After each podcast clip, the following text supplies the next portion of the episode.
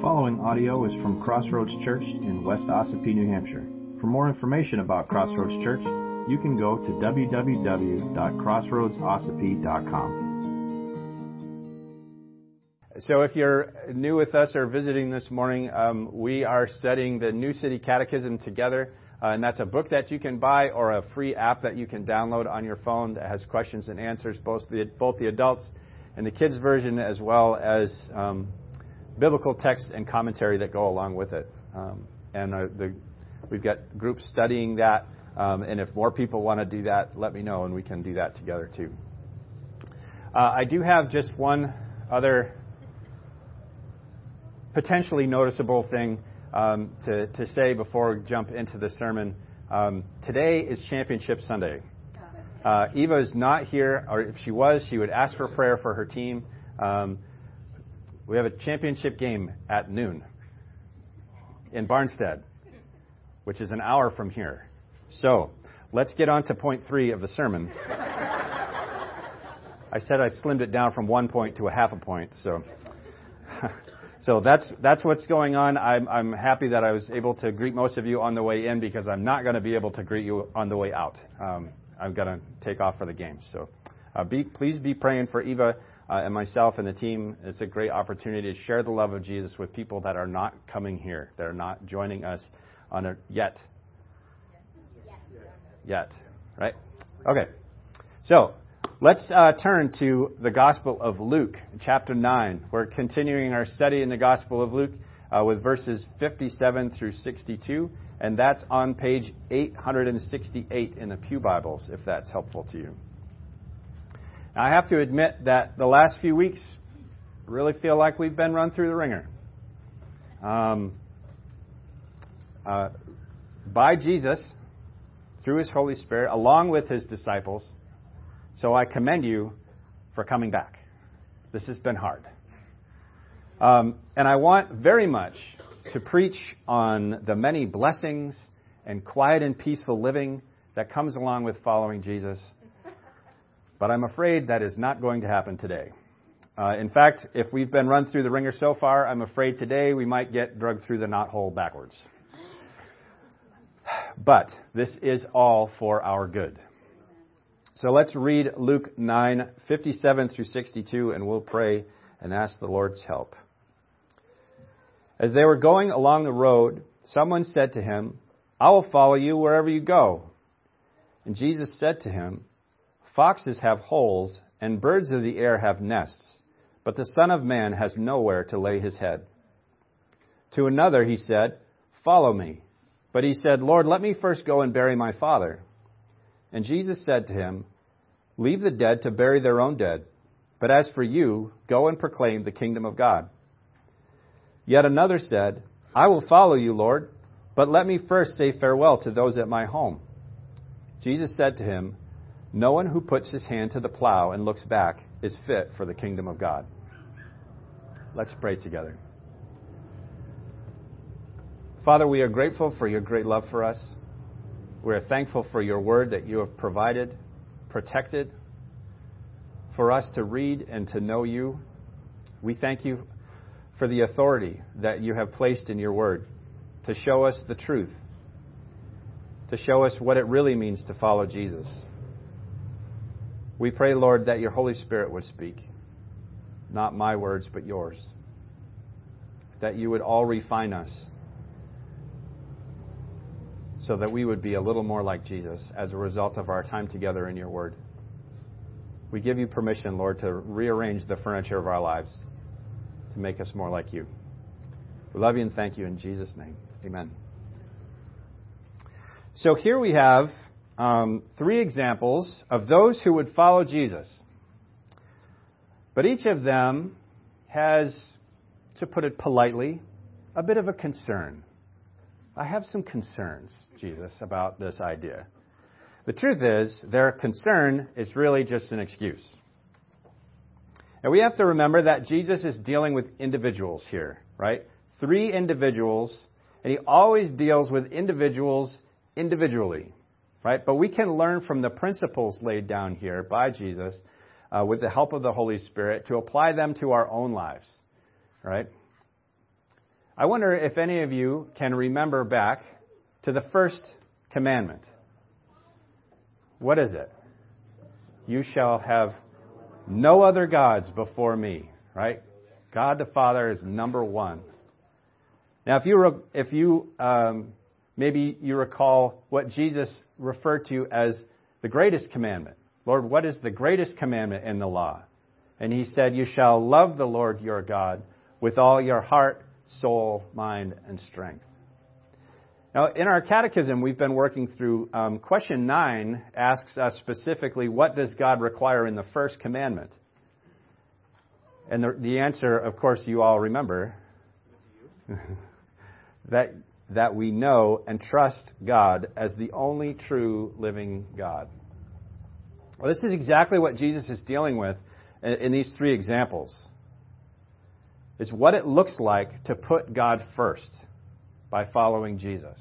What it looks like to have no other gods before him. Verse 57 says, As they were going along the road, someone said to him, I will follow you wherever you go. Now, in Matthew's account of this interaction, in Matthew chapter 8, um, he tells us that this man is a scribe. Luke leaves that detail out, uh, but Matthew included it, and it's important for us to understand.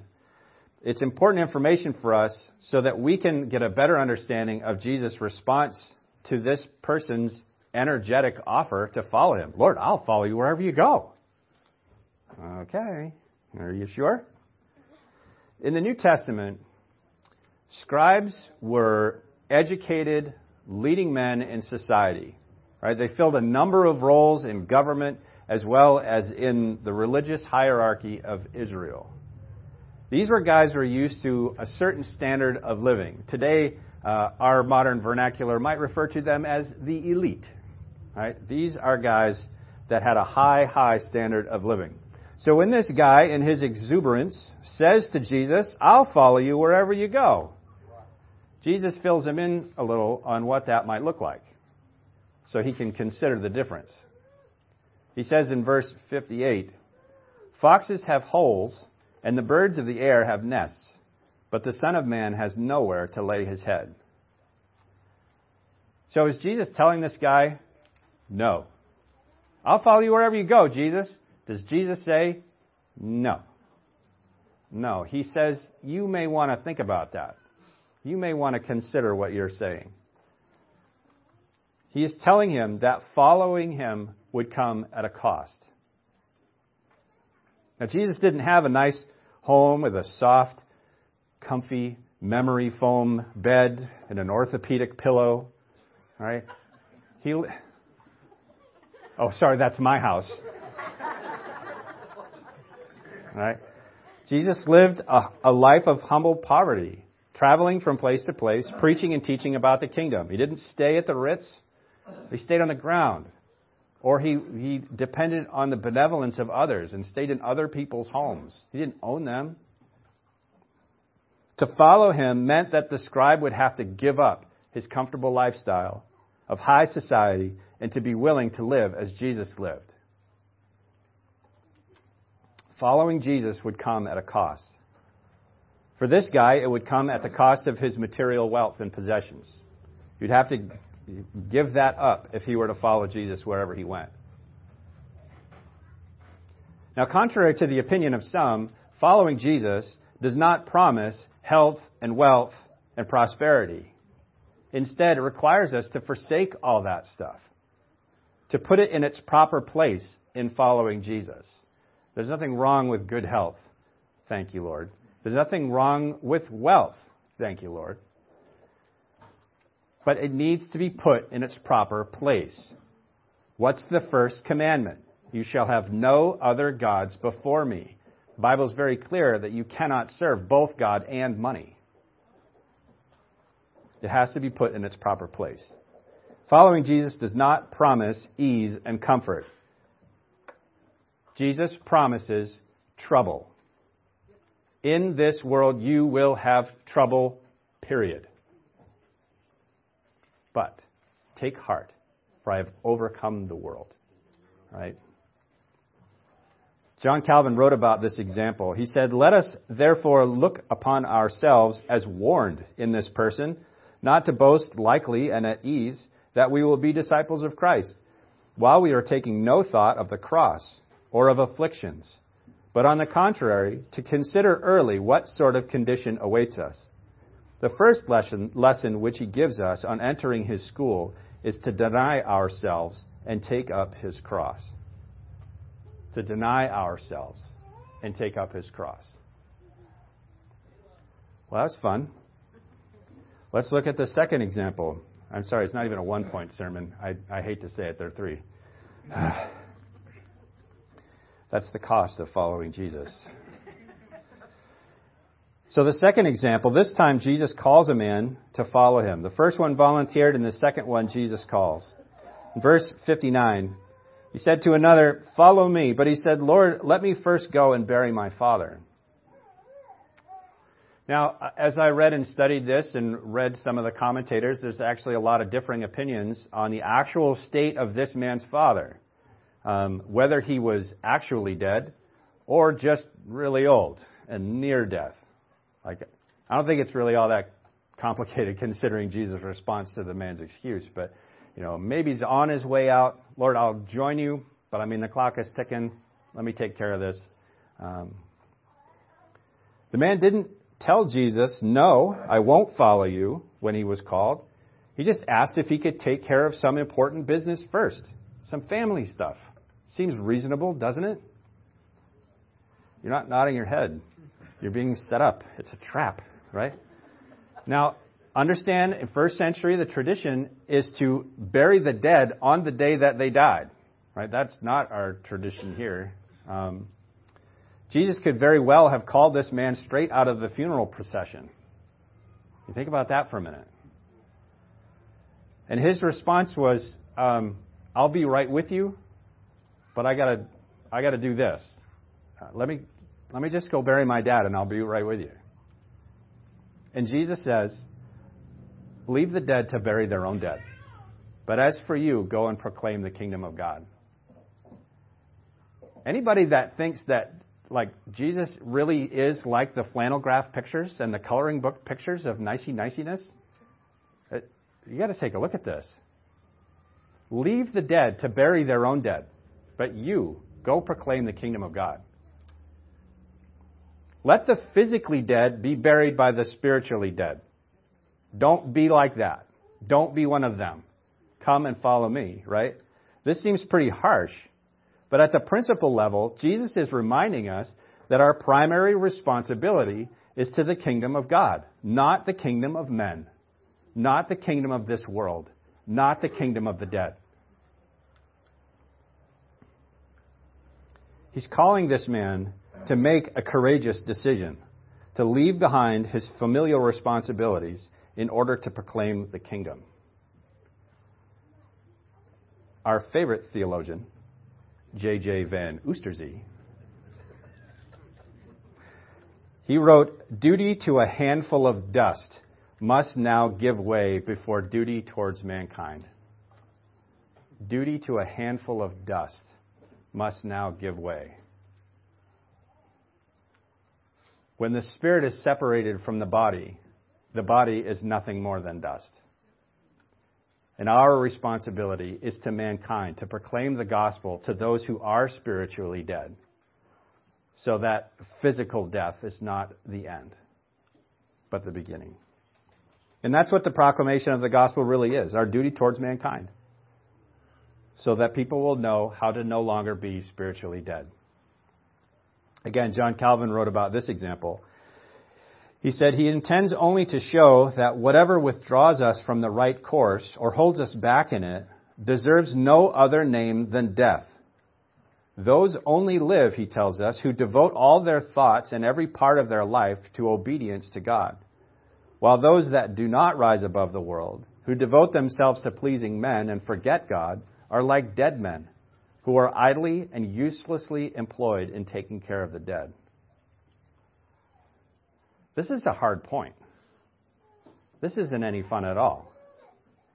I, as I stand here thinking about how I've got to probably break the speed limit to get to a softball game and leave you all behind. My duty is towards mankind. And I coach that softball team that those kids and those parents might know Jesus. I'm glad you're all here.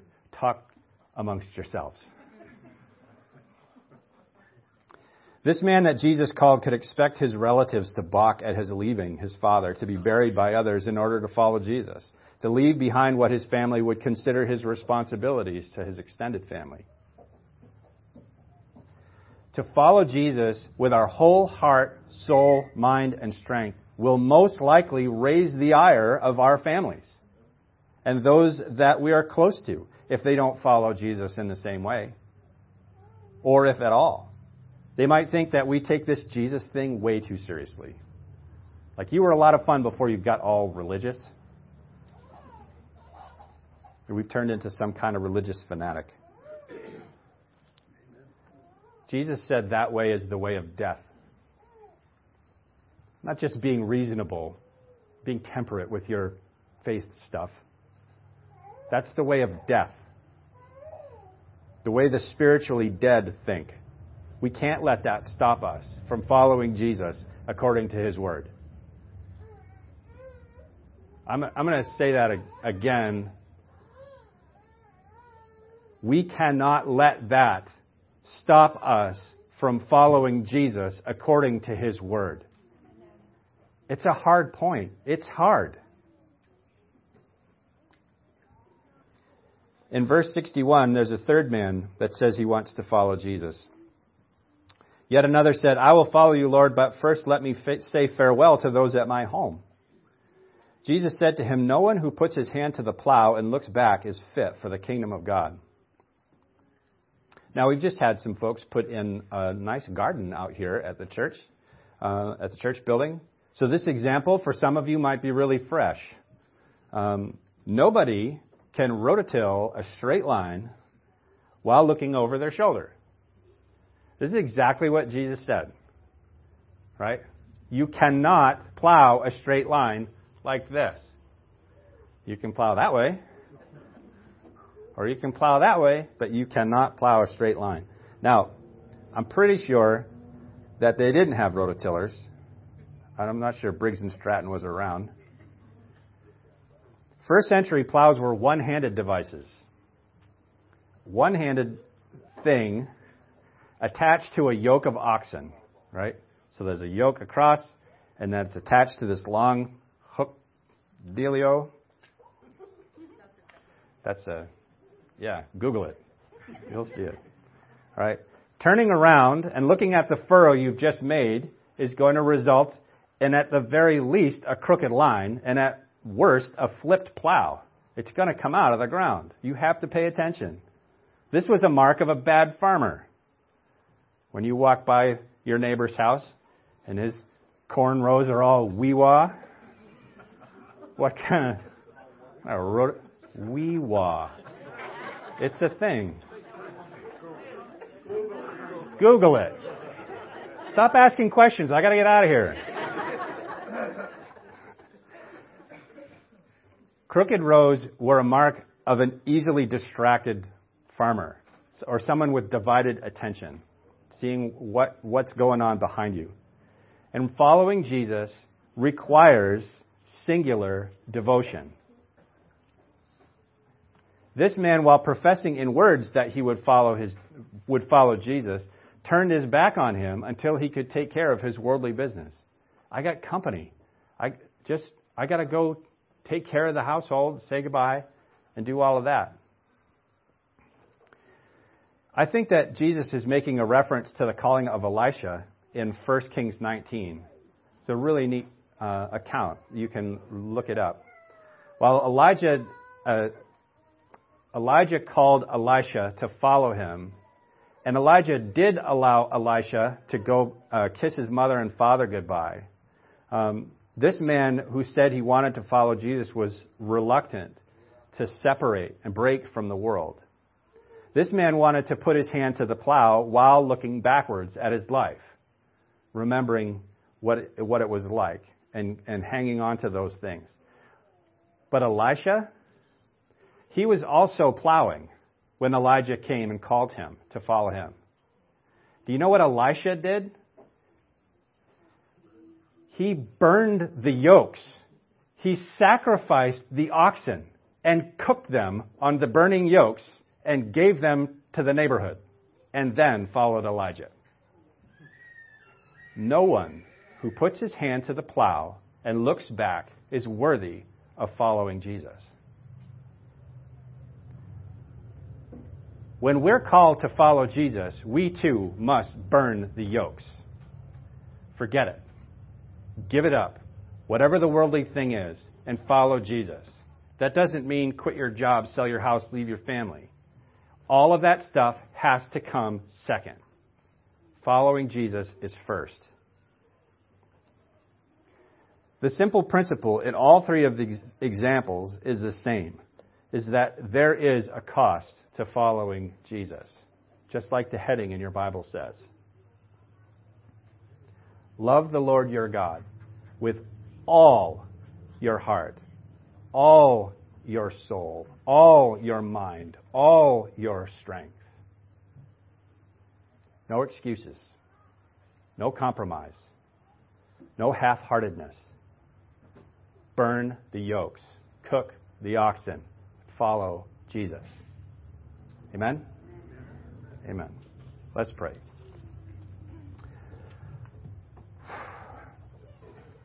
Father, we thank you for your word, and we thank you for your Holy Spirit. Because without the help of your Holy Spirit, we are not going to be able to apply these principles. We need your help to put you first in our lives. We need constant reminders of our pursuits, whether or not they are, about following you and obeying your word or about pleasing ourselves or our neighbors. Lord, help us to put you first in our lives. Help us to look at everything that we do and all of our pursuits through that lens. Is this about following Jesus with my whole heart? Or is this about something else? Father, we are grateful for your love for us, and we are grateful for your grace because we get this wrong all the time. We're so thankful that you sent the Redeemer, that you sent Jesus to buy us back to yourself. That he paid the price in his own flesh to pay the debt that we owed you for our sin. And Lord, if there's anyone here that has not uh, received that gift of forgiveness, I pray that they would call out to you in faith, even in the quietness of their own hearts, to ask for your forgiveness, to admit that they have sinned against you and accept that Jesus paid the penalty on the cross that they deserve. I pray that you would adopt them as your children, fill them with your Holy Spirit, connect them to your church. We're so grateful, Lord, for all that you have done and continue to do. I pray that your blessing would be on your people and that we would be a blessing to you.